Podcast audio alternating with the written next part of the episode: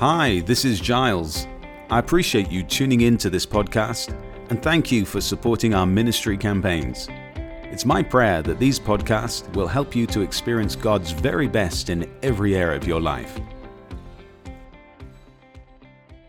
And today I want to be giving you five reasons why you should be a soul winner right now. Okay? And uh, I want to share these things with you.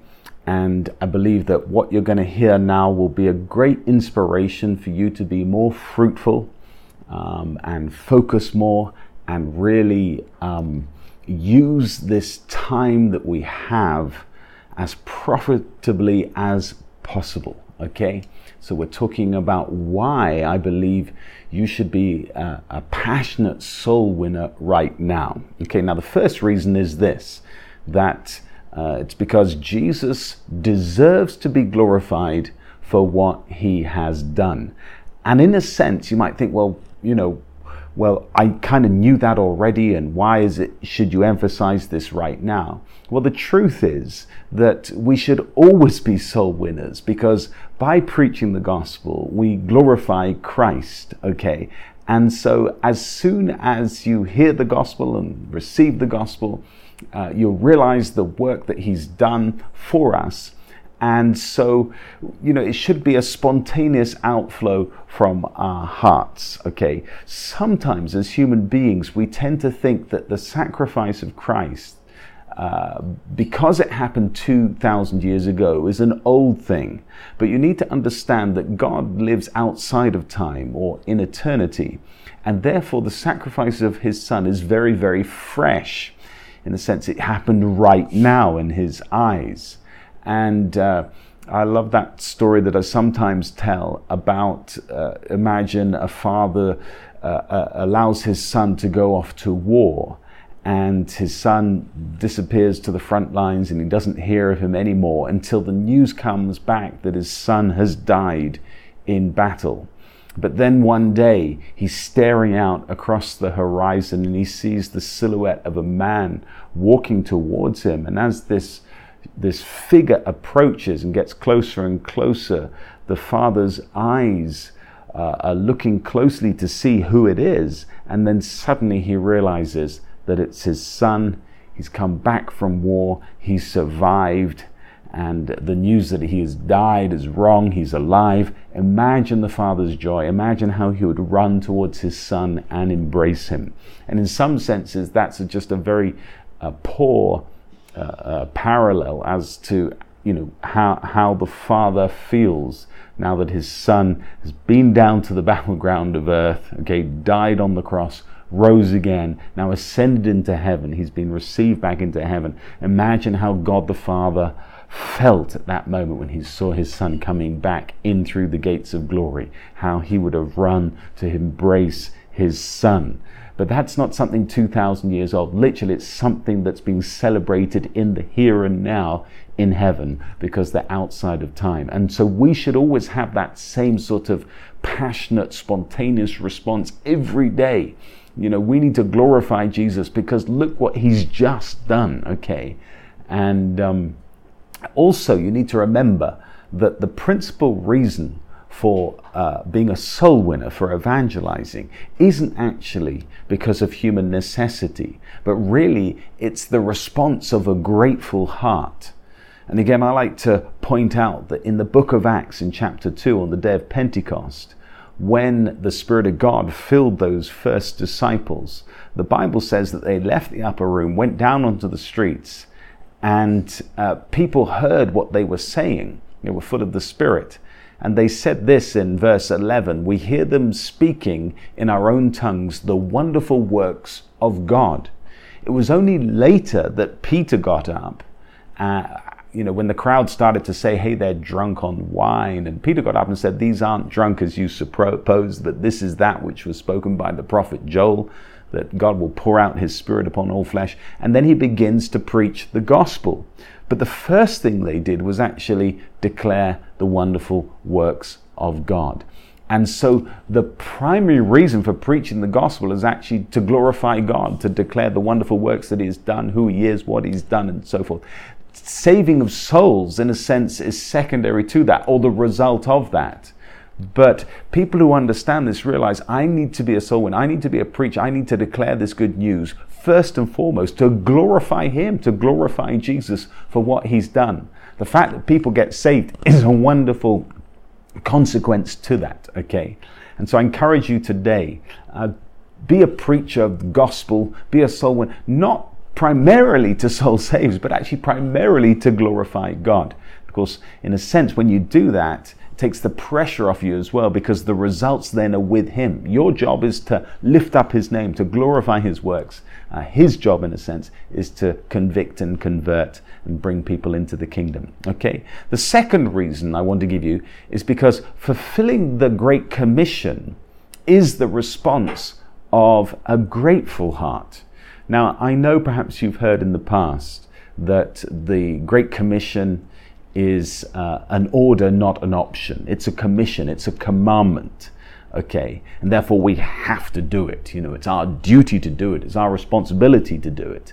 And I agree with you, it is. And of course, in Matthew 28 um, and in Mark 16, you have this great commission that we should go into all the world, make disciples of all, disciples of all nations, that we should preach to every creature, etc. And that is a command, it's a commission, it's, a, it's an order.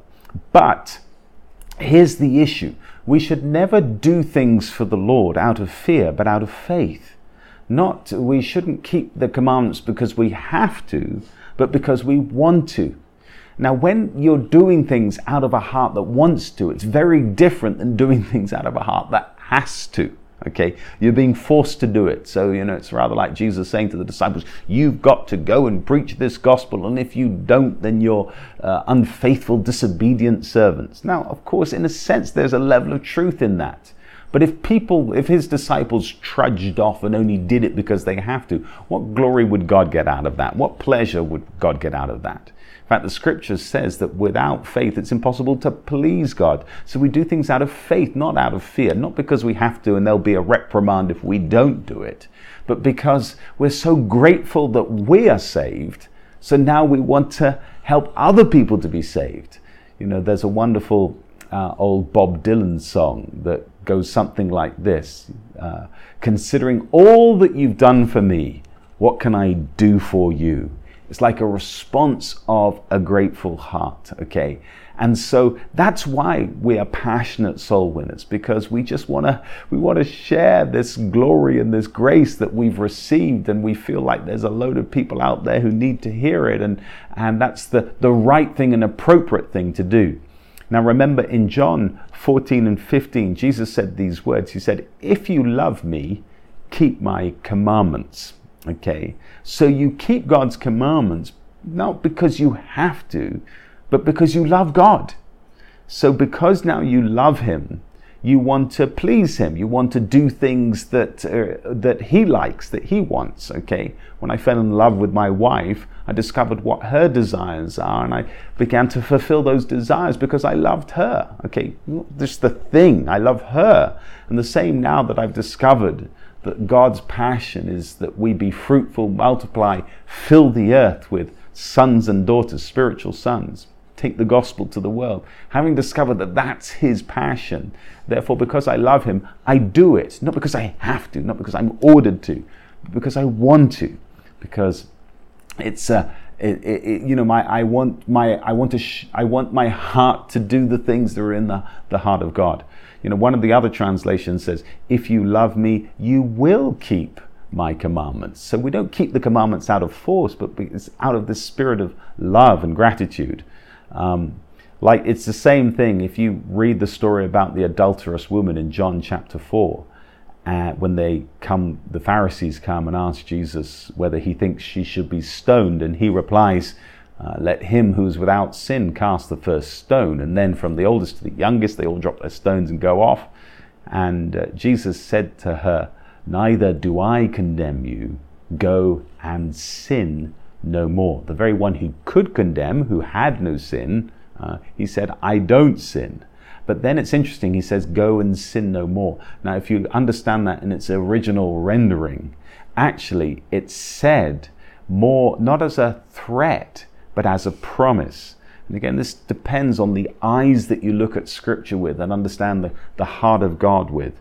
Jesus isn't threatening her, saying, Go and sin no more, you, you naughty thing.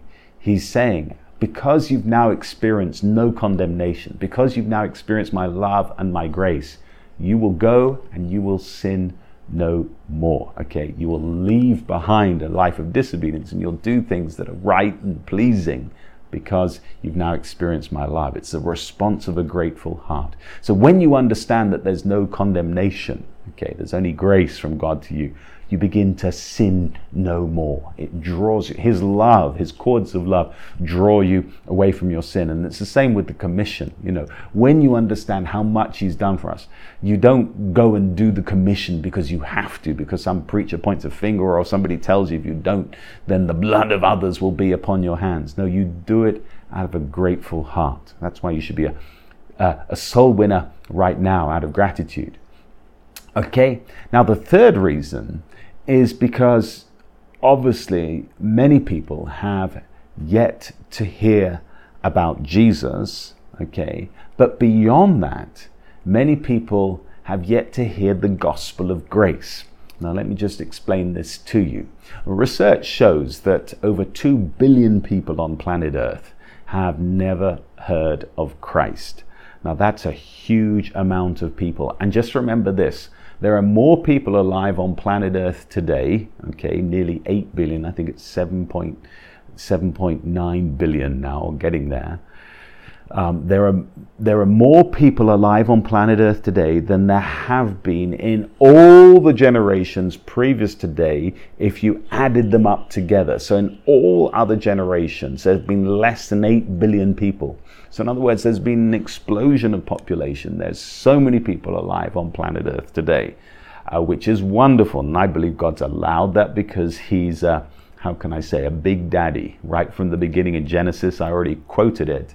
He said to Adam and Eve, Be fruitful, multiply, fill the earth. In other words, I've made you, Adam and Eve, to be my son and my daughter. Now I've put the power of creativity or productivity or procreation in you because I want lots of sons and daughters, not just one or two, but an earth full. He wants billions, and he's got plenty of glory and plenty of resources to share, okay? Uh, and so that expresses the heart of God. But of the 8 billion that are on planet Earth right now, 2 billion of them have never, ever heard the gospel, uh, never heard about Jesus. Mm. And as somebody once said, you know, why should we be telling people about the second coming of Jesus if there's a lot of people who've never heard about the first coming of Jesus? And I agree entirely. So we have to preach the gospel because there's a huge amount of people, a quarter of the earth's population has yet to hear about Jesus. But let me add to that. Of the six billion that have heard, about Jesus, the name of Jesus, or whatever it is. Many of them, and I don't know the exact proportions, but I would, I would say billions of them as well, have not heard the gospel of grace. And of course, it's very different to hear about Jesus and hear about the gospel. You have to understand who Jesus is and what he did. I loved that film, The Passion of Christ, Mel Gibson did and showed that, you know, the passion, his, his sufferings, and his death before his resurrection. It's a wonderful film that depicts with graphic detail these incredible sufferings of him being whipped and condemned and, and receiving a crown of thorns and other things, ultimately being crucified and dying. Um, but interestingly, if you think about it, the film needs a preacher. Why? Because the film says what happened, but it doesn't say why it happened. Okay? Doesn't show you that Christ died in order to take your sins upon him. Okay? And then he rose again in order that his righteousness be transferred to you. Only a preacher can explain those things. A film can't do that. It just shows the facts, but it doesn't show you the whys behind it. And so there are billions of people likewise on planet Earth who know the facts about Jesus. They've heard the story, whether in a very religious context or not. They know that there was a guy called Jesus um, who people think is the Son of God, or but some people believe is the Son of God, and he died under Roman law 2,000 years ago outside Jerusalem, and then they say that he rose again from the dead. That's, that's the facts, okay? And you may even believe that that happened. You may believe the historical sources or the, the gospel stories. But that doesn't mean that you understand the gospel of grace, because the gospel of grace shows you that we couldn't save ourselves, okay? Even our righteous acts we're filthy rags in the eyes of God. We can't get into heaven unclean. God is perfect. He lives in unapproachable light. Okay, no one could get into the kingdom of heaven um, any more than any, that we could fly close to the sun without dying because you know Christ is brighter than the noonday sun. His glory is so powerful so, in other words, we need to be completely transformed and cleansed to enter into His glory. And He's not going to change Himself in the sense of lower His level of glory or light. That's who He is. So, He transforms us in order to enter in. He washes us clean and gives us a new nature and ultimately a celestial body so that we can dwell with Him. So, this is His gracious offering. We can't do that on ourselves. We can't get to heaven any more than we can jump to the moon, etc., etc. But God loved the world in such a manner that he sent his only begotten son to do something that we couldn't do. So it's through that gift of grace, through that work of his that we're saved, not through our own works. And of course that's that's an, that's now a proclamation of the work of Christ. Many people have never heard that. And lots of people are locked into this mentality that I will get to heaven if I try very hard. Or I'll get to heaven if I do more good things than bad things. So I'll get to heaven if I keep all these laws and commandments, keep sacraments or other religious ordinances, and then I'll get to heaven. And actually, that's not the gospel of grace. It's the gospel of works. And it's that mentality that actually has led and has deceived millions, if not billions, of people to miss out on salvation and go to a Christless eternity. And that is really serious. So I'm not, I'm saying that there's, yes, there's two billion people out there never even heard the name of Jesus. But of the six billion others, there are billions of them too who have never heard the gospel of grace. And so we have to get this message out to them and get it out to them now, okay?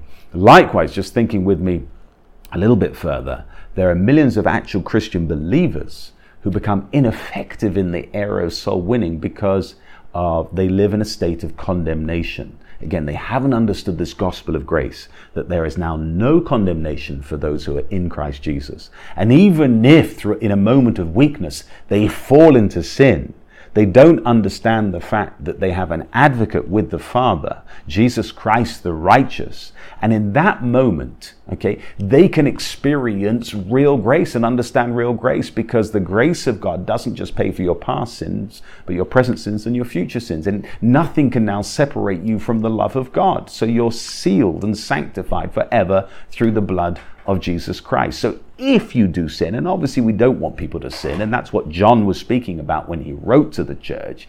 He said, My little children, I would that you would not sin. However, if you sin, you have an advocate with the Father. In other words, even if you do, you're still okay. There's no condemnation. You're not separated from God. People who don't understand that live in condemnation. And when you're in condemnation, you don't do anything for God because you think, feel like, well, God can't use me. Look, how can he use me? I'm so terrible. And the accuser, the devil, will constantly make that person feel, no, God's Spirit can't flow through you. God won't speak through you uh, because look what you've done. Look how terrible you are. And so by condemnation, the devil keeps millions of Christians from being active in ministry. So we have to get this gospel message of grace out to the church as well as to the unbeliever because by doing it, we will mobilize millions and millions of Christians back into the ministry. And of course, the more people preaching the gospel, the more people will be saved. So that's the third reason. Now, the fourth reason is because many believers uh, don't have effective tools and ways to communicate their faith. Remember, we're talking about reasons why you should be a soul winner right now. And um, let me just say that anybody who's got a genuine new heart, who's been regenerated or born again, they will have a desire within them to share their faith, obviously. Um, but so many believers, having said that, um, either allow timidity, the fear of man, uh, get upon them to sort of hold them back, or they just need a, they lack the tools to express their faith. They've never really been trained in this area. And um, so that's really what I, why I, I do what I do as a minister, as an evangelist. The, remember, the evangelist is one of the gifts of Christ to the body. Um, but the principal work of the evangelist, beyond uh, winning souls himself or herself, is to train the body to win souls. So I spend a lot of time doing this, helping other people who perhaps are timid, perhaps haven't got tools to share their faith. You know, I equip them and empower them by the grace of God and in the power of the Holy Spirit. And uh, as I just mentioned, you know, really that, that, that means I focus on two things. I, I pray, I'll spend a lot of time praying for people to receive the Holy Spirit, like as in the day of Pentecost, so that filled with the fire of God, because people filled with fire and have that personal experience with the power of heaven, wow, they become courageous and bold. Mean, the classic story is Peter who denied Christ uh, to a servant girl. A few short weeks later is Peter who's preaching to multitudes who crucified Christ. Okay, so you can see a real transformation in his character, in his uh, boldness. All right. And so we, we spend a lot of time getting people filled with the Holy Spirit, but also we provide tools or strategies that help people to start an evangelistic conversation. Now, there are many people. Why should you be an evangelist right now? Because when you model it yourself, okay, then you'll inspire other people to do it as well, okay, and that will help uh, uh, the whole body get back into action, okay. But remember this even though there are some who aren't sharing their faith, okay, they've got a heart, but they just don't know how to, and we want to train them and we want to empower them. Also, we should never wait around for others to get the job done, okay? Just because there's a lot of spiritual inertia, um, those who know how to evangelize and have a passion to do it and aren't afraid must press ahead.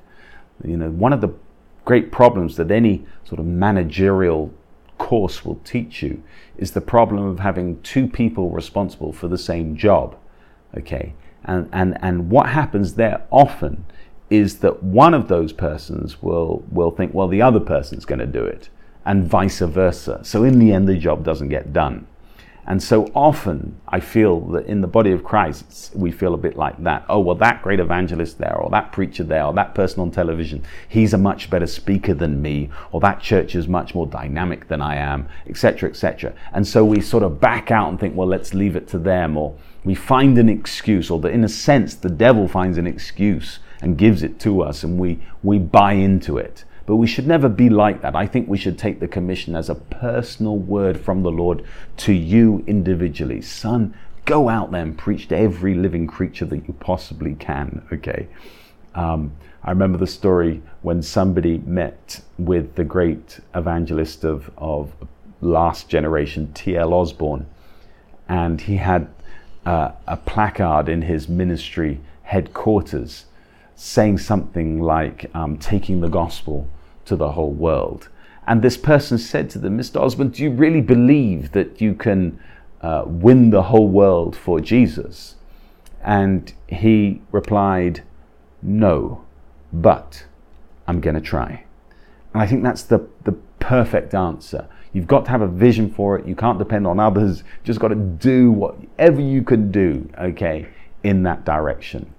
And uh, so I really learned from that myself, which is why the vision of our ministry, the great, the great mission, is to take the gospel of grace to Brazil and to billions beyond, literally the 8 billion beyond. We're going to try, okay? We're not going to do it, but we're going to try. And uh, we're going to, in a sense, give our lives in that process, okay? And that's the reason, as I said, that we hold fire conferences to get people filled with the Spirit, but also the reason why I produce materials such as um, Seven Good Things That Maybe You Don't Know, and the 11th question. These were little booklets um, that help Christians share their faith, share good things that maybe their friends never heard of, okay? Or ask 11 questions that help that person realize their need of a Savior. And just these little tools, you know, putting them in the hands of believers have led literally thousands and thousands to be saved.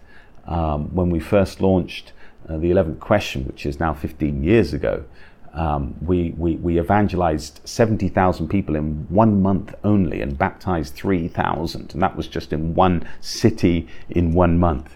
We more recently launched Seven Good Things, and that tool was used in a worldwide strategy, um, and we baptized 15,000 people and partly as a result of using that tool equip believers to share their faith one on one, to do these presentations of seven good things in cell groups, in schools, online, and other places. So these tools can be really, really useful in, in, in helping you to be uh, to be fruitful. So you should be a soul winner now because there are tools and there is fire available. Okay, Jesus didn't give us commission and then make it impossible for us to fulfill. Okay, He gave us a commission and He gave us the equipment to fulfill that commission. Okay, and finally, why should you be a soul winner right now? Well, ultimately, because time is short. Okay, time is short, and uh, that that I believe is a is a increasing thing. You know, today there is one less day of opportunity than there was yesterday. Um, before I just touch on why I believe time is short, let's remember this. Nobody knows the day or the hour that Christ will return. So, in a sense, we should always treat time as short. The early Christians in the day of, uh, of the book of Acts they believed that Jesus would be coming back literally any day or week, which is why they all stayed in Jerusalem. They sold all the things they had to look after the people who were from outside, who had traveled there, had nowhere to stay. People sold properties and lands, laid their, their offerings at the apostles' feet because they were sure that literally, just as he, as he had ascended into heaven a few days before, he was going to come back a few days later.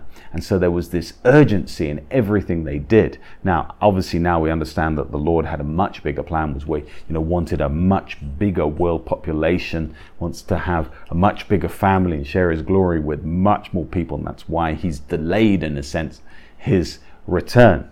But nobody knows the day of the return of the Lord, which is why we should always sort of live as if it's our last days, so to speak. And likewise, nobody really knows when you're going to leave planet Earth, you know, when your time uh, uh, is going to be done here. So again, that should give us a daily urgency. But also, I believe that time is short because of certain signs.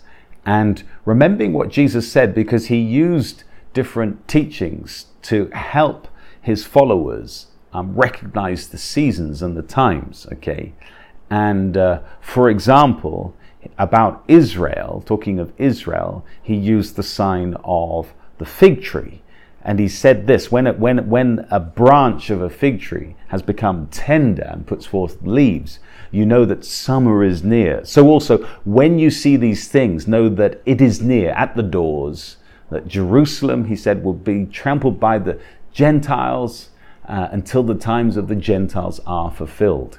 And so, um, using Israel in a sense as a time clock, as a prophetic clock to show what's happening uh, in the divine realm in terms of the return of the Lord. And so he's saying, look at Israel. Now, first of all, he said, you know, when it begins to flourish. Okay, remember, Israel became a nation state again in 1967. So that was a massive sign through Israel that these were the end times. And now he also said that uh, uh, Jerusalem will be trampled by Gentiles until the times of the Gentiles have been fulfilled. Now you can see that Jerusalem, you know, is in the hands of the Jews.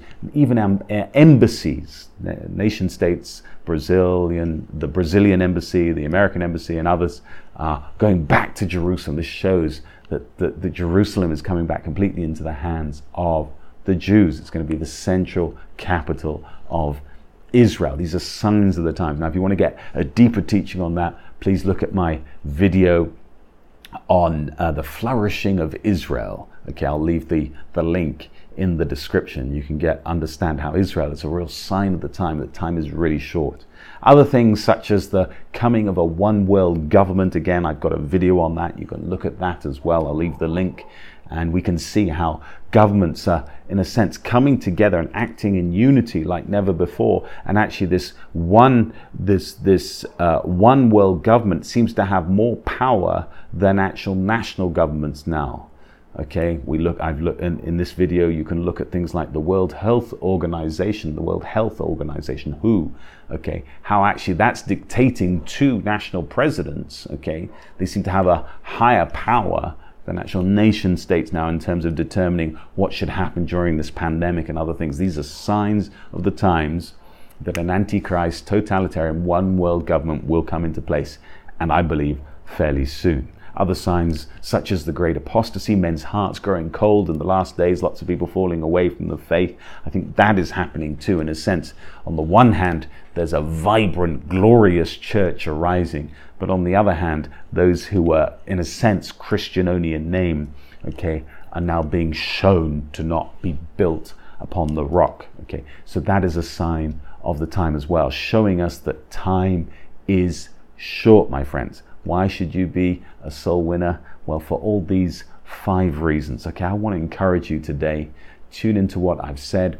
Okay, let it speak into your own spirit because it's when you have that fire stoked on the inside of you that you will be passionate about sharing this wonderful message with other people. I don't believe that this quarantine or lockdown uh, uh, is here to stop the word going forth. Actually, I believe it's a shaking so that actually people are now more open to hear good news of hope, of, of, of the future.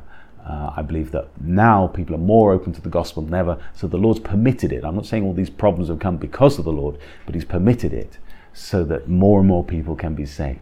So let's respond accordingly. Amen.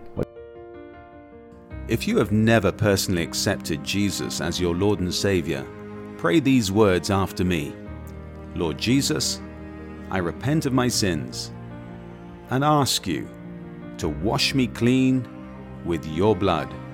Give me a new heart and a fresh start. Come into my life and be my Lord and Savior. Now that you have prayed that prayer, we believe that you are saved. Get in touch with us at thegreatmission.org to receive your free digital booklet, Welcome to the Family. The ministry of Giles Stevens is maintained by the prayers and financial support of monthly partners. More and more people are looking up rather than around for answers to life and are open to hear the gospel of Jesus Christ. Wherever the ministry is holding campaigns, thousands are responding and seeing real life transformation. Would you consider joining us taking the gospel of Jesus Christ to the nations by a monthly contribution, no matter the amount? Friends, Together we can fill God's throne room with people from every tribe, nation, and tongue. That's the vision we have for all of our partners, that in the future, when we stand before the Lord, we will be able to celebrate together when we see people from all nations coming in as a result of your support. So if you'd like to become a partner of the ministry, please visit us at www.thegreatmission.org. Thanks again for tuning in. Remember to subscribe and to share this podcast with a friend so that God's kingdom can keep growing in you and through you. God bless you.